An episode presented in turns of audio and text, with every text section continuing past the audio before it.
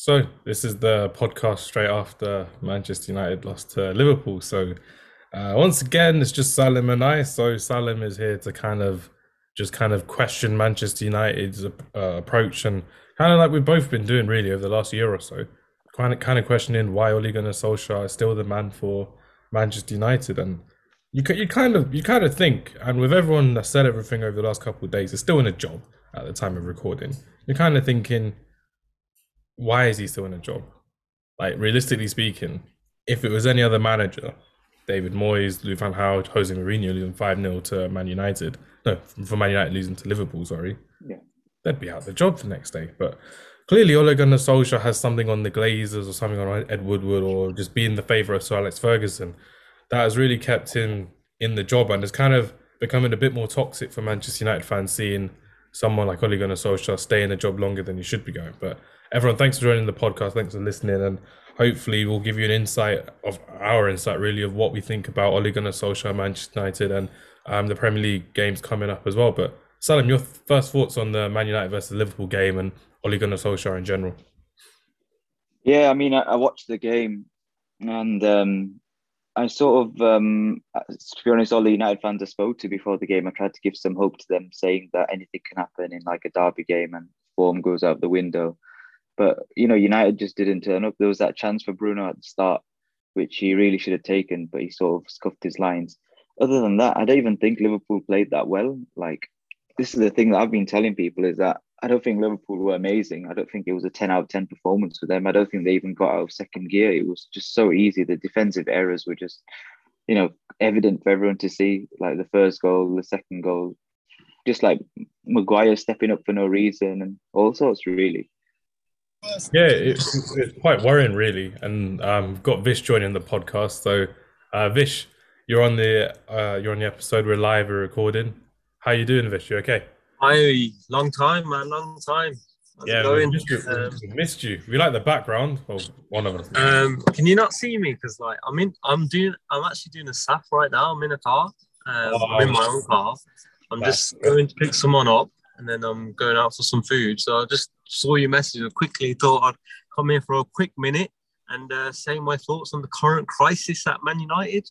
Um, I don't know um, if you guys were talking about that. We were literally just talking about it now, um, Vish. So yeah, um, basically okay. what I was going to allude to was the fact that you actually mentioned this a year ago when we started the podcast about Ole Gunnar Solskjaer lacking brain cells in, in certain things that he was doing and there was Raheel on the podcast as well saying exactly the same thing. And there's Arif on the other side back in Ole Gunnar saying, oh, it's still early days. This is second full season and we have to see where he goes. But from looking at what we've seen so far this season, it's been very hit and miss. It's been more missed than hits. And it's more like um, we're just kind of worried for our future as Man United fans, wouldn't you say, Vish? Yeah, I am. I am. It's a dire, dire time at the moment, um, especially, you know, after what happened on Sunday. Um, obviously, we lost 5 0, but, you know, the Liverpool fans singing Ollie's at the wheel, I think that's the biggest embarrassment um, as a United fan. And it really hurts. And those fans that are backing him, like, I don't know what games they're watching because. Arif. Yeah, Arif, Arif especially. What, what's that word? The Ollie sexual? Is that? Uh, am I allowed to say that on here? But um, yeah, it's your podcast. So You can say what you need to say. I don't know what games you guys watch because it's so frustrating. Like, there's no style, there's no nothing, man. Like, he's had like 37 odd months with this with this team, and now this is his team, and you don't know what's going on. Like, it's just like he, he he just tells them go play football and he lets them figure out for themselves and I don't think they they know what they're doing like it's just pathetic and you know all the pundits that have come out and said their things the worst has been Gary Neville um, for saying that oh he scored that goal in 1999 um, yes he did score that goal in 1999 and yes he's got the respect for scoring that goal in 1999 because obviously that changed the history of our club but that's got nothing to do with you know why we should give him more time. Look at Chelsea. Chelsea, they were ruthless. Lampard's a legend for them. All-time top goal scorer for Chelsea. Exactly. And you know what? They just cut it down and he says like go go away now look at them champions of europe killing it in the league like we need to be ruthless and i don't know i don't like reading the fake news uh, that goes around these days but according to like the the the news that I see on like Sky Sports and stuff, like apparently he's got three games. We need nine points out of them three games, and not just nine points. We need a perform three performances, vital performances. This is this uh, is where it gets worrying for me, Vish and, and Salim. It's the fact that every time we've seen Ole Gunnar Solskjaer with his back against the wall, he always pulls out a performance. We saw it a lot last season. We saw it in the Europa League, especially as well, and especially in these games in um in the Premier League the season before as well. It, for me, I'm kind of looking at it thinking this is kind of Ole's forte of with the back against the wall, he can pull out these performances, and then what will happen is, oh yeah, the the, the board will be like, oh yeah, he's got it in him to back this team and to build this team further. We'll keep him in the job for the rest of the season. And for me as a Man United fan, I don't like seeing managers get sacked or former Man United players get sacked. But when you're looking at it and how Vish has just described it is, if we were to continue down this path for the next uh, couple of months, we're out the Champions League before maybe round of 16. Uh, FA Cup, we're not going to get to a final. And the league, um, for the first time in a while, I think we're going to finish outside the top four because You've got the likes of Leicester coming up, West Ham coming up, even Arsenal are looking kind of back to playing a de- decent amount of football as well. But Vish, how do you kind of see it going with um, um, with the team realistically? Do you think he's actually going to change the team? Do you think he's actually going to um, uh, stick to his uh, tried and t- trusted McTominay, Fred, Greenwood, Rashford, Maguire?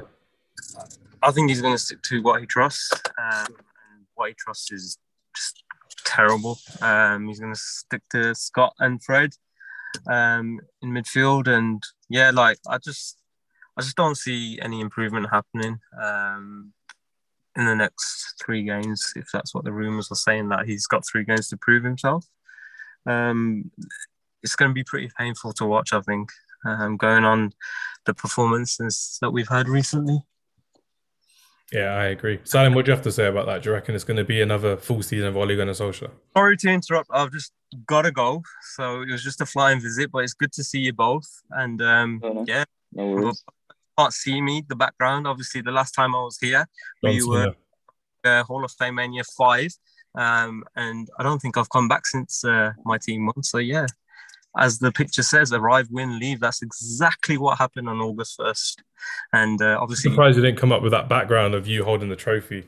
you know what? I didn't. The thing is, I haven't even opened Zoom since then, so it's just crazy. But um, yeah, good to see you both. And yes, I'll see you on Friday at football, man. Nice to see that you're yeah, hopefully arriving. Cool, cool. All right, take it easy. Thanks for the cameo. All right, in a bit, in a bit. Bye. Bye, bye, bye. For the listeners, yeah, that was, was unexpected as well because like he didn't even message or anything. He just joined the call. I was like, oh yeah, no, that was good. But yeah, I was just gonna say like my views are pretty much the same. Like I've said it for a long time that there's no sort of substance or style like from this team, and they're not really a team. They're just a group of individuals, and you know, just hoping for someone to pull something out the bag kind of thing.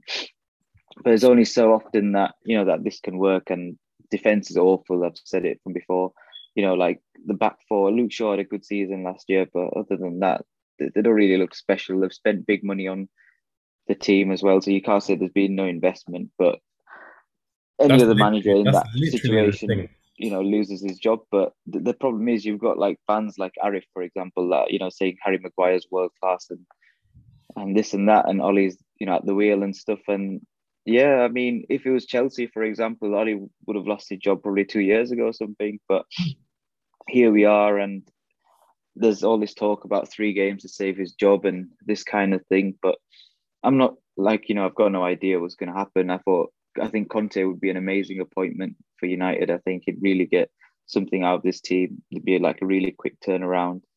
Um, there's other names that have been touted too for the job, but we just need to see, obviously, wait and see what happens. There's a hard sort of run of games coming up. I, I used to say that Ole can pull one out the bag when he's, you know, back against the wall kind of thing, but I don't I just don't see it happening this time. I just think that he's run out of, you know, that sort of goodwill as well.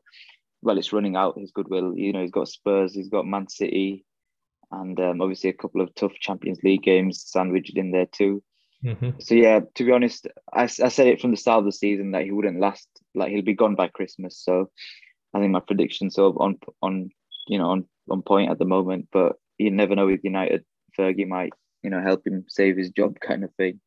I think he already did. There was there was a, um, a report recently that Ole Gunnar Solskjaer was at Carrington on Monday with Sir Alex Ferguson, uh, along with Richard Arnold, who's one of the members of the board, and Ed Woodward was still there, and Um, the Glazers were in the UAE because they're looking at buying an IPL team, but they were still in on the conversation. But it kind of feels like when your dad kind of has to back you up in a fight or something, and you ask your dad to be there as like your bodyguard um, coming through. And again, I don't like talking about Man United like this, but objectively speaking, it's kind of like he, he needs someone to fight his battles for him and him for their for support because out of all the managers that we've had since Sir Alex Ferguson, Ole Gunnar Solskjaer has had probably the best amount of individual players in the team, spent the most amount of money, had probably the best amount of time, and had the best type of um, quality to kind of play around as well, which is great.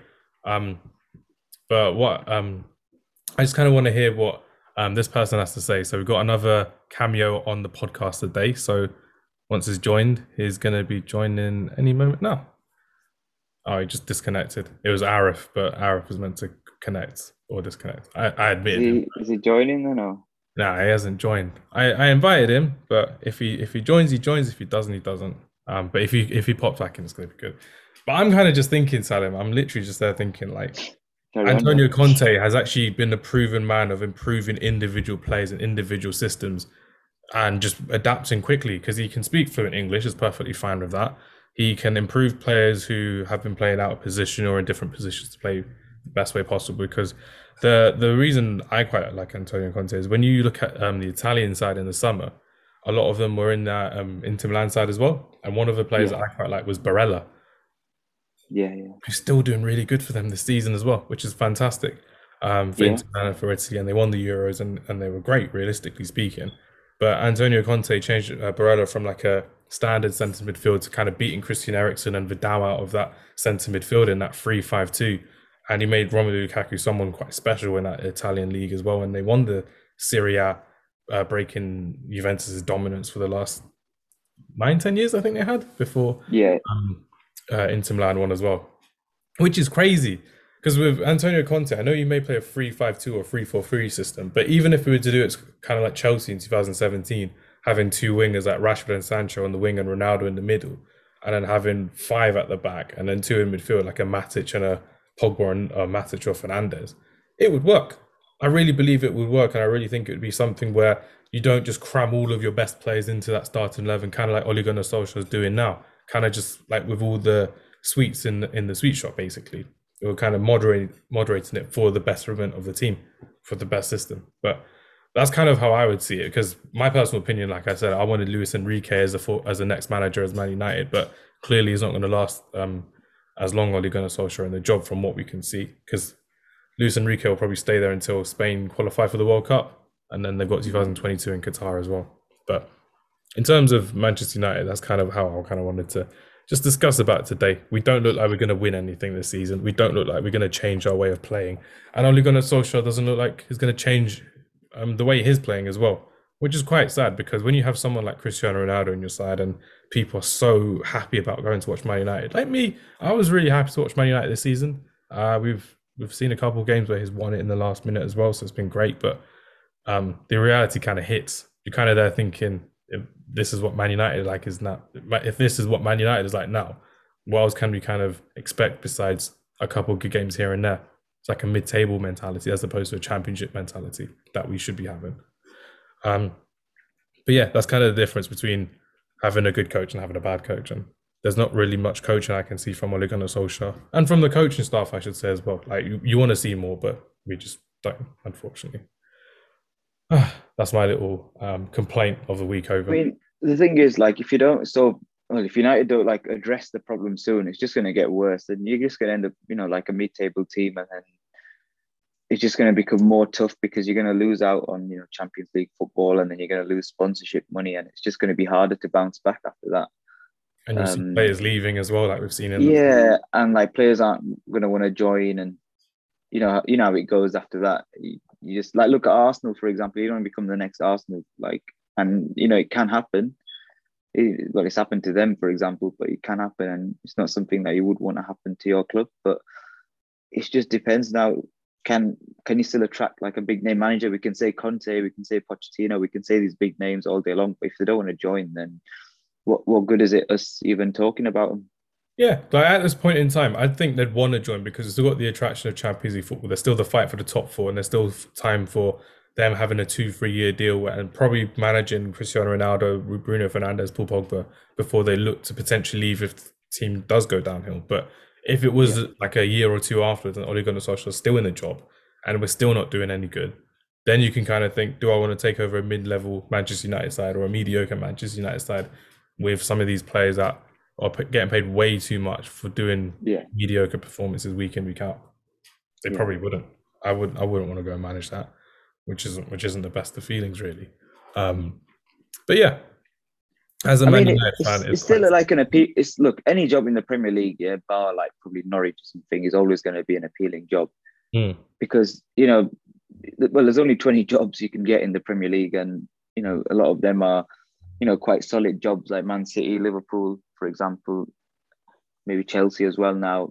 You know, so in that sense, like if a job does come up and you're, you're a manager that's always want to manage in the Prem or you want the opportunity, you take it. Like Ancelotti took the Everton job, which is a massive shock. But when you come to think of it, there aren't many like Premier League jobs that do become available that readily. Mm-hmm. So like even if, if Everton could attract Ancelotti, you know, what's stopping United from getting in some sort of big name? And the other thing that I always do say is that if the thing about Ollie is that if he was to get sacked tomorrow, which other team would, uh, you know, you know, go after him in that way. He's not like a Pep that if he got sacked tomorrow, that you know there'd be loads of clubs queuing up for him. If if Ollie got sacked, his next job would probably be at Cardiff or something. Yeah, mid-table, championship, lower league, a different country maybe. It's crazy to think like that as well, but it's it's kind of like you just said. The big clubs, the bigger clubs, have got secure managers minus Ole Gunnar Solskjaer, which is crazy. And then you look at the other teams like top four down to middle, and then Nuno's not really safe. Arteta may be in there for a longer, but you can still replace him. Uh, Brendan Rodgers looks like he's safe unless someone wants to like take him away, like in Newcastle or maybe in Arsenal or Liverpool. If, for example, someone did leave, but like you just said, it's mostly like if there was a job to be available, you have five, six candidates who want to take the job because they've been working all their lives for um, this kind of moment, really. Pochettino, I don't think he would leave PSG at the moment. Ten Hag, don't think he'd probably want to leave Ajax because they're playing amazing football right now, and it's his kind of baby that is kind of just developed, which is great. But people like Conte, Dan if he's interested, and Enrique if he's interested as well. The options are open, and you can play a different style of football to what we are kind of watching now, when you don't really see a proper style of football in, in this type of Manchester United side. Um, but realistically speaking, Salim, how do you kind of see um, Man United kind of going over the next week or so? Do you reckon they can win against Man City? Do you reckon they can win against Spurs? Do you reckon they can beat Atalanta? Do you reckon it's going to be something where it's just looking high and dry that Ole Gunnar Solskjaer is going to be uh, walking out of that door? I think Spurs are the chance for you to get a win. Um, but then again, like knowing Spurs, it'd probably be the day that Kane actually turns up or Son turns up and they get a couple of goals. Um, Man City, you know, you've beaten them before under Solskjaer, but this time, I don't know. I could, obviously, I could be wrong, but I just feel like you've got no chance. They're going to have like 70% possession and just going to dominate the whole game. Yeah, and that's at Old Trafford as well. And they've done that previously for two, I think, two or three games, I think, at Old Trafford. And two of them they won in the Carabao Cup as well. One of them was a, a nil nil draw last season as well, which was, which wasn't the best of results. But you're kind of looking at it thinking that's probably why Ole Gunnar Solskjaer went for these really defensive looking sides. But he played the similar type of side last season to Liverpool and he lost 4 2 to them at home, which got swept under the rug because it was the end of season, which wasn't great. But and I, think after that, sorry, after that, you got, I think you've got Villarreal as well. And then is it Chelsea and Arsenal as well? You've got in the run. Yeah, we've got Villarreal away, then we've got Watford away, Chelsea away, Arsenal at home, and then um, then it's the Christmas period coming up as well. So we've got young boys and then a couple of other smaller teams, but still teams that are doing pretty well. Like Brighton's one of them that we'll be facing. Yeah, Brighton's another one. They're a good teams to be facing as well. But I think, like they said, if they're if they're going to sack him, they'll sack him during the international break in November, and they'll get a new manager in who will want to actually just focus properly on making the team a solid team and a more successful team. But let's see if it happens. Let's see if it doesn't happen. Um, Weekend re- uh, review. Let's go through that. We'll go uh, game by game. Arsenal versus Leicester. So it's at the King Power Stadium. This is an odd one because I think with Leicester's style of play, I think Leicester should walk all over Arsenal. But Arsenal have been doing decent recently as well. Um, won in the League Cup uh, against Leeds yesterday. So that would have been quite fun to see. But Arsenal are still a bit of a hit and miss this season. Obviously, they're on the same kind of points as Man United, but they've come back from their poor start in the relegation zone to really kind of just focus up. And some of their new players are settling in pretty well. How do you see Leicester versus Arsenal going, Salim? I think um, uh, Leicester are starting to find their feet again in the Prem. So for me, it's a Leicester win. Arsenal have been looking good. They played really well against us in that first half last week, but that was more sort of down to us than it was to them, really. Uh, Emil Smith Rowe is a quality player. I've said it sort of uh, since last season, somebody that I did want us to sign. But yeah, I think I think Leicester will take it 2 0. Do you reckon Emil Smith Rowe will be due an England call up soon, given the amount of I think he should be. I think he should be there instead of, you know, Sancho or Grealish or somebody.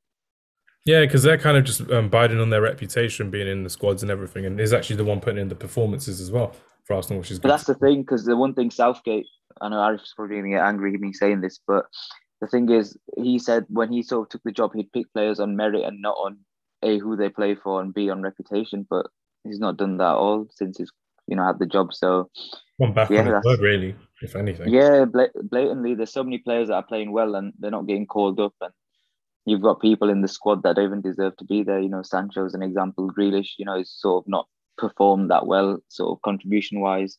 Lingard, you know, had a really good end to the season last year, and you know the list sort of goes on. But it's just it's unfair on players, but that's just how Southgate keeps it, I guess. I mean, what what more can you you kind of do really? Because you're kind of looking at even some players like um, Fikayo Tomori, who's done really well in uh, AC Milan in the Champions League and in Serie A they're unbeaten as well, and he got a, yeah. a couple of minutes against Andorra. But the England media team were like, "Oh yeah, let's hype up the skills and goals against Andorra like it's the biggest thing ever." And then when we play a decent side like Hungary, we drew at Wembley one-one, I think. But it's just the fact that some of these players who are actually playing really good and really in form, they kind of have their confidence kind of broken in a way when they play for England because they're playing against minnows and they're just kind of playing like a pre-season type of game because they're not really competitive, are they? And then when the actual competitive game comes along, they don't even get any game time. So you just kind of they're thinking, is it kind of worth going into the England setup this early before the World Cup, or are you going to like do one of those old things where you just like fake an injury and be like, oh yeah, I can't make it into the squad this week? That's the thing. I mean, we've got Matty Cash, who you know, in my opinion, did deserve a call up, and now he's ended up, uh, you know, with his dual nationality, and he's opted to play for Poland, and you know, yeah, good luck to him. I hope I hope he does well. Then we've got um, Ezri Konsa, another one who you know should be one of the first names on that England team sheet on form, in my opinion. He's had a solid two seasons, you know, being one of the best English defenders there, but just doesn't get that recognition he deserves. So he's another one. And you know, if, if he opts to play for Portugal, then fair play. He'll be playing alongside Ruben Dias or even Pepe, however, you know, the system goes and you know, good luck to him there. Yeah, exactly. And even looking at um, Burnley versus Brentford, which is the next game, Ivan Toney had an amazing season last season, um, goal scoring wise as well. And he never got uh, consideration at the beginning of the season when it was back to the international campaign. But he hasn't had the best of scoring form so far this season, Salim. But he's still been doing really well in some of these games as like the team player, the kind of guy that holds the ball yeah. up, up front. And especially when you're seeing their long throws and their set pieces, the target man trying to bring other players into play as well, winning second balls and everything. But Burnley versus Southampton was a game we mentioned last week as the most boring game on the on the sheet, but two two is quite entertaining actually. Uh, Broja scored and Cornet scored twice as well. Yeah, you call that Broja would score actually. Mm. I, I did say it could be a, it could be a, a jinx from us where we end up saying it's the most boring game on paper. It was actually quite entertaining. And it was quite entertaining. But I think Brentford will win this game against Burnley. It's at Turf Moor. I think it'll be fun to see these two uh, tactics from Thomas Frank and Sean Dyche collide as well because I really realistically think Brentford will stay up. They look quite comfortable in the Premier League at the moment, and Burnley, Burnley are just Burnley. But I reckon Brentford, with the way that they're playing so far, they should be a good match for this Burnley side and probably even best them. How do you think this game will go? Yeah, definitely. I sort of agree with you on that. I, I think this might be the year that Burnley go down. I mean, that Maxwel Cornet, he, he looks quite good, but he's probably another one that's going to get snapped up by another Prem team but yeah, I don't know. I mean, for me, the way Brentford, you know, have been playing has been amazing as well, and I think they will definitely stay up, in my opinion. And you know, they've got a really good team, good style of play, and it's just been, you know, sort of a interesting team to watch this season. Yeah, I agree, and especially with Burnley, they're still on four points. They're still in the bottom three, and it doesn't look like it could change anytime soon with the amount of games coming up as well for Burnley. Um, that will be away as well, which will be crazy to see. But I think Brentford will step, and I think they'll beat Burnley this weekend. Liverpool versus Brighton Hove Albion. Brighton Hove Albion had a couple of big games recently. They've had that Man City game as well. They had a, I think it was a game against Arsenal. I think where they drew nil nil, or they drew in that game. So it's going to be good to see how Brighton do on a three o'clock against Liverpool at Anfield. But I think Liverpool are just unstoppable at this moment in time. That game against Atletico Madrid, especially when they were actually challenged by a half decent team with a team with a very good uh, manager and a good way of setting up as well. Uh, mm. That red card was a bit harsh on Griezmann, but that's the way of the game at the moment. But Mohamed Salah is just the man on fire right now. Is the one kind of just just ruling the Premier League, I would say, at the moment. They may not be top of the league, or they may be, but Mohamed Salah is the player on form right now. And I think it will be another one where I'll put Mohamed Salah as captain, maybe even triple captain um, for this game against Brighton Hove Albion. But they're playing some luxury football, Liverpool. And like you said, they barely got out of second gear against Manchester United. But how do you see Liverpool versus Brighton and Hove Albion going, Salah? Um, I mean, I, I probably see Mo Salah the best player in the world at this moment in time. That's the first thing I'd say. I agree. Um, Brighton, have, Brighton have looked good this season. I can't take anything away from them. I, I did mention a lot last year that their XG was, I think, four fives or some at some point in the Prem, and then they just couldn't convert chances. But they've looked a lot better this season in terms of results. So the performance was always there, but the results weren't there to match. Yeah. Liverpool look like they've come back. You know, last season everyone knew it was going to be tough for them, sort of a hangover from all those you know, high pressing football they played for the last three, four years, and obviously injuries to key players and other issues that they did face. But they, they do look at their best, you know, everyone's firing. Mane didn't even start against United, for example. They sort of had Fabinho didn't play either, and Konate played. So it just shows that they're a lot more, you know, rotation is working a lot better for them this season. Even after losing Wijnaldum, who was quite important to them, I think that they're back. You know, they're back and they're ready. They're going to challenge for the title. Definitely, it's going to be an interesting title race. I said from before they didn't even get out of second gear against United. I was surprised they didn't, you know, just just go all out and try to get ten goal, ten nil or something, which I think they could have done. Yeah, uh, I, I, thought they could have considering how easy it was for them to just like tear United apart, especially after the red card happened as well. They should have honestly. I I think I personally, if it was me, I would have you know tried to go try to at least get more because they were just knocking the ball about for fun after that. I think they had eighty percent possession at one point or something but yeah, for me, it's the Liverpool win. I can't see past them. I think Salah's in you know unbelievable form. He might even break the record for sort of consecutive um, games scored in the one that I think Vardy holds at eleven or twelve. It was, I think. Yeah, something like that. yeah. Twelve games in a row that he scored in the Premier League, which is insane. Yeah, so what I know is like the, the game that could break the record is against Everton. So, I mean that that's just how it is that's how it is. Records are there to be broken. But even with Liverpool, in hindsight, it looks like Jurgen Klopp could be disappointed because it's kind of there scratching his head thinking we could have won a good 8 9 0 and we could have ended Manchester United once and for all this season. Compl- completely obliterate them and completely ruin their hopes and dreams for the rest of the season. Like there's little glimmer of hope to just no hope. But the way I see it is Jurgen Klopp, Pep Guardiola, and Thomas Tuchel, they're in for one hell of a season in this Premier League title race as well. And it will go down to the wire that's my early prediction for this uh, Premier League title race. Still think Chelsea are going to win, um, but Liverpool, Man City, they're still going to be on a hell of a run. And the next game to be discussing really is Manchester City versus Crystal Palace. Again, Man City will be playing at home. Uh, Guardiola versus Vieira, midfield Donny's one versus one, which will be quite good to see. But I think with Crystal Palace, they always put up a fight when they go against Man City. Sometimes they'll end up winning or drawing. Most times they end up losing like 5 6 0 as well. But with this Vieira side, um, I think something different could happen. They held Arsenal until the 90th minute uh, for that 2 2 draw when they last played um, in the Premier League. But realistically speaking, Manchester City should walk all over them. Their home games are good as W's, if anything, for Manchester City, besides that Southampton one because of that VAR incident. But realistically speaking, Salim, do you think Pep Guardiola will have any problems against this Crystal Palace side? No, but Crystal Palace do have that tendency to pull off quite a shock, shock result against Man City. Um, but I mean, obviously now it's Vieira, not Hodgson anymore. Uh, Vieira was quite unlucky against Arsenal, in my opinion. A few weeks back, I was watching that game. I think he mm. deserved three points there, and you know they sort of you know let it go kind of thing. Um, I've not really seen much of Palace. I do know they've got some quality players in.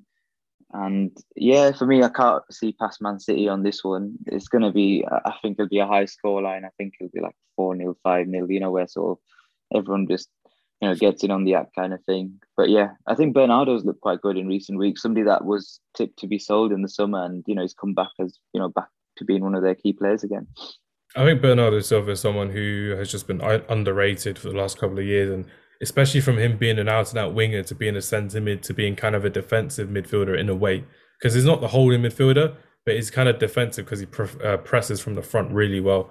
Especially that game against Liverpool where it was on on show for the whole world to see, and he's actually pressing Henderson, um, the other midfielders in there, Fabinho as well, and he's someone that when you're listening to someone like Gary Neville or Jamie Carragher they're saying, "Oh, why can't these players press for Man United?" and you look at these big players for Man City pressing, Bernardo Silva is the prime example. He's not the most athletic. He's not not the most um, strong of of midfielders, realistically speaking, but he'll work his damn socks off and he'll, he'll run his boots into the ground as well. And he does that every game. And he actually still has that quality and that genius to pull off some goals and assists here and there. And it's kind of got that competition with Phil Foden now, who wants to play in that centre midfield role alongside the likes of Gundogan and De Bruyne and Rodri as well. So he's just kind of, like you said, kind of fighting for his career and for his position at Manchester City as well. But yeah, I think it'll be a Manchester City easy win. Conor Gallagher is someone who I've been very impressed with for, uh, for Crystal Palace this season. Someone on loan from Chelsea and Chelsea, yeah, that's it. Yeah. And speaking of Chelsea, I was saying to my uh, lecturer today, I was like, do, do, you think Chelsea have the best academy in the country at the moment? And in terms of like the first team players coming through, especially the game against them, um, they play yesterday Southampton in the League Cup. Some of their graduates that have come yeah. through and they're in the England starting lineup, let alone the Chelsea starting lineup, is insane. Because you're there thinking, oh yeah, Man United have Greenwood and Rashford coming through. Arsenal have these players, Saka and Smith Rowe coming through. Manchester City have Phil Foden, but Chelsea, the quality and the quantity of it coming through. A couple of them went to um, Italy, obviously. A couple of them still in the first team, still on the bench as well. But people like Loftus Cheek, you've got Mount, you've got um, Tammy Abraham in Italy as well, and Reece James who scored the winning penalty yesterday. But Newcastle are playing Chelsea tomorrow. I think Thomas Tuchel will walk all over this team. And it's really worrying to see how they've actually changed from such a defensively set up team to such a defensively set up team with an amazing attack. Because they played Norwich last week and they won 7 0 without Werner and Lukaku, which begs the question do they need Werner and Lukaku this season if they can have Havertz up front with the other creative players up front, Salah? Yeah, I, honestly, I, I get what you mean on that. But for me, it has been quite nice to watch Chelsea. You know, Tuchel needed time to sort of get his you know ideas fully across because he came in between a season and obviously he did win the Champions League and stuff, but he didn't get like a full preseason to sit down and work with his players and get some people that he wanted in as well. But yeah, I mean they've been they've been good to watch. They've got a good academy. Um, it's good. Um, you know, obviously Gallagher as well. Like you know, he might have a chance to push through next year. Then they've got Billy Gilmour as well, quite a quality player. Uh, watching him for Scotland, he was really good in the Euros against us actually. Yeah, I think for me in um in this game, it's gonna have to be. I think Chelsea will beat Newcastle. I think we're still waiting for the new manager to come in. Whoever it's going to be, I, I predicted that Fonseca would get the job, but yeah, we're still just waiting on that one. Yeah, it's a waiting game for Newcastle as well. Maybe Newcastle want to pull off a power play and go for someone like Antonio Conte or someone, uh, even for, like I said, like you said, Fonseca would be a very good signing for them, and it'd be the first step of their um, their, their rebuilding process really, and um, they just need to get someone in with proper ideas and actually try and keep this team up for the for the rest of the season. I would say. Uh, Watford versus Southampton. So again, Southampton, I feel like they'll score a couple goals. Broja's back on form again. Livramento, another player who has uh, come in 18 years old. I think he was from Chelsea as well, which yeah. is crazy. I think Broja was as well. Chelsea all over the place with these loans players, loan players going out and actually being sold. But I think Watford will win 1 0 against the Southampton team. I think Ben Foster will actually start playing properly in goal. I think he's going to be due one more big season in the Premier League, Ben Foster, and I reckon it will be fun to see how um, they do after their 5 2 drubbing of Everton. That was unexpected, Salim. I was going for an Everton win last week, but 5 2 away. Everton were ahead. Everton were ahead too. It was just the subs that changed the game and sort of yeah, Josh Dennis, King was, it? and Josh King. Ironically, Josh King was at Everton last season and then obviously went on a free from Bournemouth and he got released. But it's quite mad how it happened because he was meant to join. Well, he wanted to join United the year before before he got Ighalo. I mean, yeah. was that last? I can't remember when that was. Before last. last. Yeah, and he got Ighalo in. He wanted to join United, but the, the finances weren't right, and Bournemouth weren't letting him go, etc. And then he refused to play for Bournemouth. He had his shirt number taken away. And you know the list goes on. He was somebody that we wanted as well. But yeah, I mean it's quite interesting to see you know how that one panned out. It doesn't look good for Rafa. Everton made a good start, but they've looked a bit shaky recently. But um, I don't know in in this game. Um, I think I think Watford do look sort of. I'm not sure actually because obviously Ranieri is there now, but Southampton again. I think this probably is, is a season that, that I think both these teams are going to be in the relegation battle, but I'll probably just go for a draw. Draw is going to be a fair result for me. Nil nil one one low score and draw again. Hopefully, yeah, low score draw one one probably. Hopefully, it'll be very entertaining to watch on match a day that day. And the last game on Saturday is Tottenham versus Man United, where we kind of alluded to earlier. I don't think Man United are going to do that well, but Tottenham Hotspur aren't doing that great themselves either. And I think it could be that time where Tottenham can kind of smell blood. And sometimes they actually do turn up in some of these big games, and especially last season when they won 6 1 at uh, Manchester United at Old Trafford as well. But realistically speaking, I think it'll be a 1 0 Manchester United win. I think we're going to kind of get back on track, and I think Ole Gunnar Solskjaer will. No, what am I saying? 1 0. We can see goals for fun. It'll be 2 1. It'll be 2 1. We'll concede goals. Um, but I think we'll win realistically speaking, I think if Aaron Wan-Bissaka has a poor game against Son Heung-min, it'll be very worrying for him. But Ole Gunnar Solskjaer just considers him undroppable. He considers Maguire undroppable. But a very poor game again against Everton, no, against Leicester and against Liverpool as well, which is very worrying to see. And Luke Shaw, who again is for me, like I said a couple of weeks ago, still playing on reputation. Alex Telles isn't um, a slob in any means of the, in the word as well. He's a very good player. He's someone who is. You got Dalot as well, who I think isn't half a bad player. He played in the Euros as well. Dalot's pretty decent. He can cross the ball in. He can attack a fullback, which is really good. He's just not as good defensively as Aaron Wan-Bissaka, but Aaron Wan-Bissaka, as we've kind of discussed in the group and Rahil likes to point out, his positioning is awful. And it's cost us in some of these big games and some of these yeah, because the thing that sort of gets him out is his sort of one v one defending and his pace. You know that he just relies on that every time. But yeah. he's too reactionary. He's not so proactive in you know doing it. So he lingers too much at the back post as well, which is very worrying for right back. And if it was someone at Friday Night Football, if you wanted a one-on-one defender, you get Aaron Wan-Bissaka on that pitch. But if it's someone in the Premier League against Son Heung-min or Lucas Moura, even Harry Kane drifting off to that side, I don't think Aaron Wan-Bissaka would have a would have a really good game against this Tottenham Hotspur side, and I think it will be uh, still a, Man United win, but I think we'll still concede, and I think we'll be very poor um, performance from them both. How do you? See, I was going to say for me, like the thing is, any of the sort of teams now, if there's a team that you wanted to play, it's either going to be Norwich or it's going to be Man United because you know what the situation it's in, and and you know that they're sort of down on you know form, and they're sort of down. The heads of you know maybe he's lost the dressing room. The heads have definitely dropped. That sort of early season vibe and vibrancy is gone. Remember like the Leeds game and stuff like that. So for me, I think I don't know Spurs again. They're quite hit and miss team. Like you know they were top of the table and then laughing at Arsenal for being last, and then they've sort of overtaken them or something, or they're you know near each other now in the table again. But I think if there was a game for Kane to you know come back, step up, and get a couple of goals, even a hat trick or something, it would be it would be this game. Yeah, and for Nuno as well to sort of.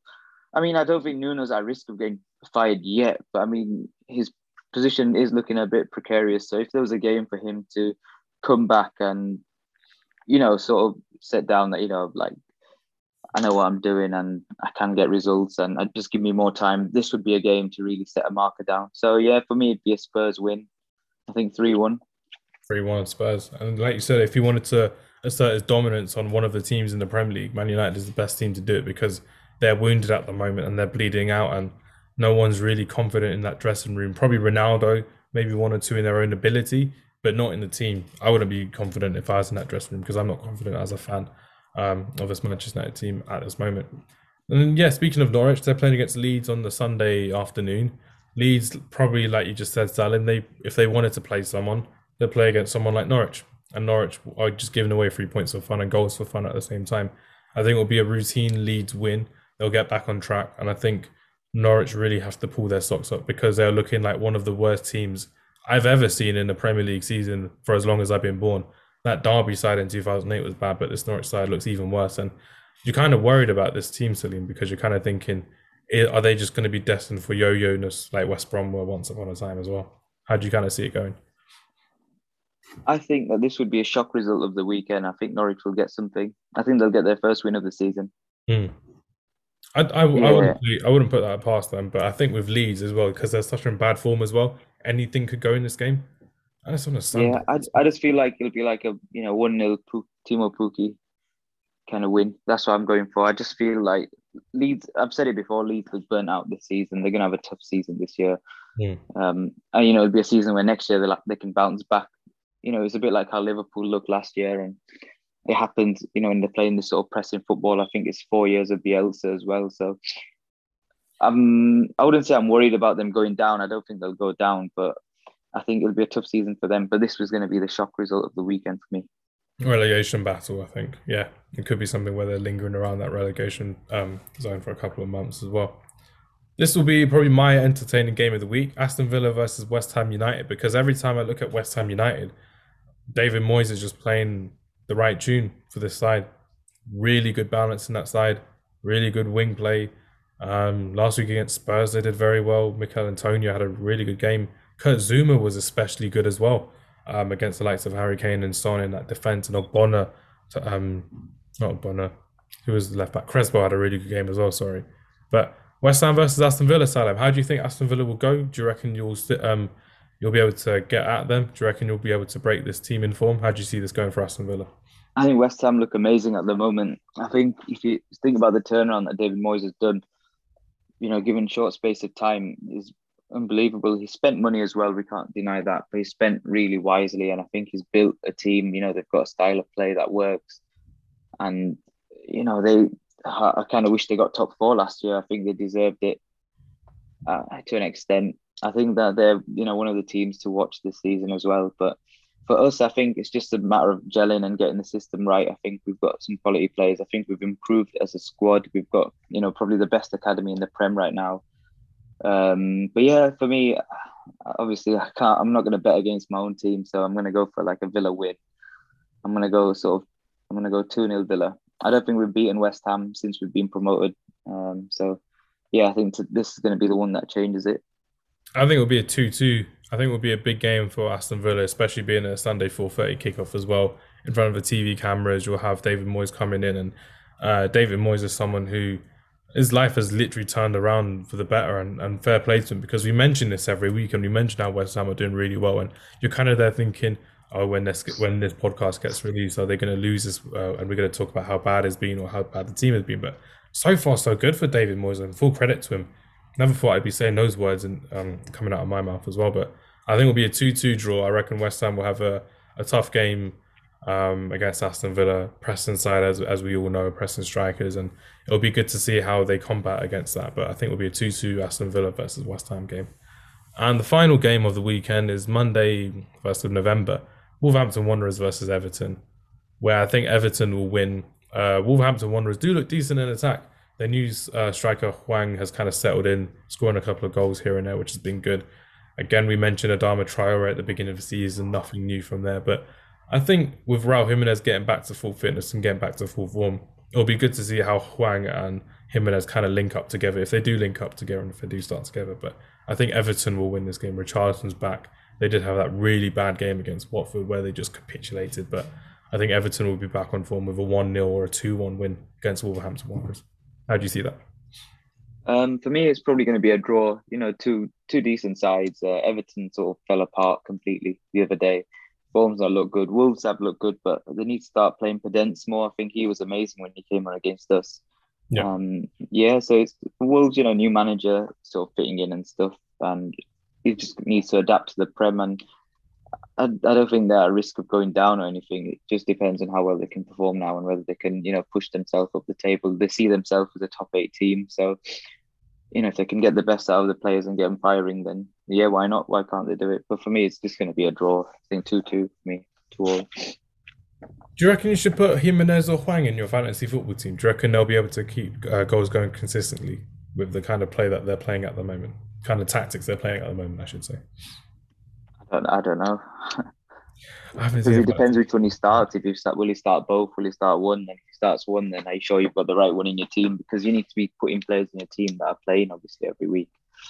Yeah, that was the sad thing for me because I lose. And most teams play with one striker, to be honest. So yeah, that's true actually. Because my strikers are Antonio, Ings, and Toney. Toney has been hit and miss this season. He's got a couple of assists. Salah's the one that's getting me points, which is the main thing. Yeah, obviously Salah. Yeah. Injured, so it's been odd to take him out of the team, but um, I'm quite looking forward to the weekend ahead. It's going to be good to kind of get a relaxing break as well, which will be good. Um, but obviously tomorrow, oh Friday, you're off to Friday Night Football. You're looking forward to going back to playing uh, back in Birmingham. Yeah, yeah. So I'm applying to be at FNF um, to Friday. Sorry, I keep thinking it's Thursday. Feels like no a Thursday. Track of days. Got no track of days at the moment, but yeah, I'm really looking forward to it. It's been a while since I played. I think last time I played, you played as well. So um, yeah, it's sad you can't make it, but yeah, it's you know FNF.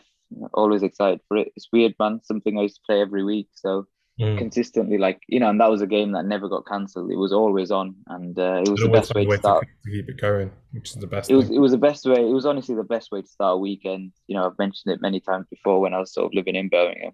It was mm. a game I played for maybe two years, three years regularly, and I think I think you played for about a year or so at least. Yeah, yeah, and then the pandemic came, and then it was just on and off, and then I moved. I mean, we I'm sure we literally played the last day before lockdown as well. We so yeah, it's it's sad, but you know, I, I really enjoy it, and you know, hopefully I can get to as many games as I can this year. Yeah, likewise with me as well. Like I've committed to that one game a month type thing, but um, it's just me getting used to being a university student when I've got assignments due left, right, and center. So I'm like, I know for a fact I've got to focus on writing X amount of words and doing all of this kind of research and factual uh, basing things on factual evidence, which has been it's been good for me. But I think it's just one of those things that you know, the last time I went, like I was coming back from being ill, and the fact that I was I've literally just recovered today. Today I feel right as rain. I feel back to normal. Even the last couple of days I've been coughing and sneezing, and it's been awful. But it's been good to feel back to normal. Um, I can't wait to be back playing football again. I'm going to start playing cricket as well, which would be quite good. So Vish, who's on the podcast, is a big cricket fan. We've been talking about the Cricket World Cup um, on our group chat as well, which has been fun um, at the same time. Um, but Salim, what would you what would you recommend for me to get back into fitness? Do you do anything different wise, uh, different fitness wise, I should say, when you're playing football? Mm, I mean, sometimes when I'm sort of down on fitness, I just try to get in as many games as I can and mm. really put that strain on the body. But I don't know for you, if you've not played for a while, like it wouldn't. I mean, I definitely, obviously, I stretch before every game, so I'd say 100% make sure you stretch properly, you know, jog out and stuff like that. And make sure you're prepared because you probably that's the most likely way to get injured if you don't stretch. Um, the other things I'd say is you know recovery is important, so you know drinking your water and stuff like that. But I'd say probably your best bet is like you could probably go for like a light jog or even like a walk or something like that. Get the, you know, doesn't hurt. the blood pumping. Yeah, just even if you just get steps in, uh, it doesn't mean you have to play a full game of football. Like it's worth just going for like a jog or even a walk but yeah, the best thing is sort of just you know just doing training or playing football really. Yeah, I wanted to go for a hike um, this uh, this week with my wife, but just I just wasn't feeling up to it. I was just feel, falling asleep during the day. I'm like, it's not comfortable for me to do it. But um, any day now, just go for a walk or go for a little run and get the exercise, go and get the blood com- uh, pumping up as well, which will be good. Um, but yeah, I'm looking forward to being back into exercise mode. I'll be looking forward to um, getting these assignments done. And mm ideally speaking, I'll be looking forward to coming to visit you sometime soon in your new house, which will be quite good. yeah, see. definitely, man. Anytime. Because, I, like I said, when my assignments are done, I'll have some more free time to kind of enjoy with myself and with other people, which is the main thing, really. You don't want to be doing the same thing day out, day in, day out. It gets really boring and really repetitive, which won't be. No, no, definitely. Um, but yeah, thanks for the advice, Salim. I'm going to end the podcast here. Everyone, thanks for listening. Thanks for listening to me to re- being really sad and stumbling with my words today because when you kind of got a background of Ole Gunnar Solskjaer and Jose Mourinho, and you kind of look at who was the better manager, and you've got people in the media saying, "Oh, Jose Mourinho was finished when he came to Man United. He didn't do well." There's something that Richard Keys said recently. He said, "How can Ole Gunnar Solskjaer be considered a success for Gary Neville when Jose Mourinho won um, trophies? Yeah, trophies with with half a team." And everyone was laughing at Jose Mourinho when he said second place was a trophy with that team. Because when you're looking at the team in 2018 compared to the team now, it's a it's galaxies away, which is crazy. But everyone, thanks for helping me get through this this podcast. Salim, was always good to see you. Vish, thanks for joining. I have joined for a minute, then he dipped, um, but it is what it is. Uh, hopefully, we'll get to do a podcast soon where we're all together. That'd be quite fun. Thanks for listening. Take care and goodbye.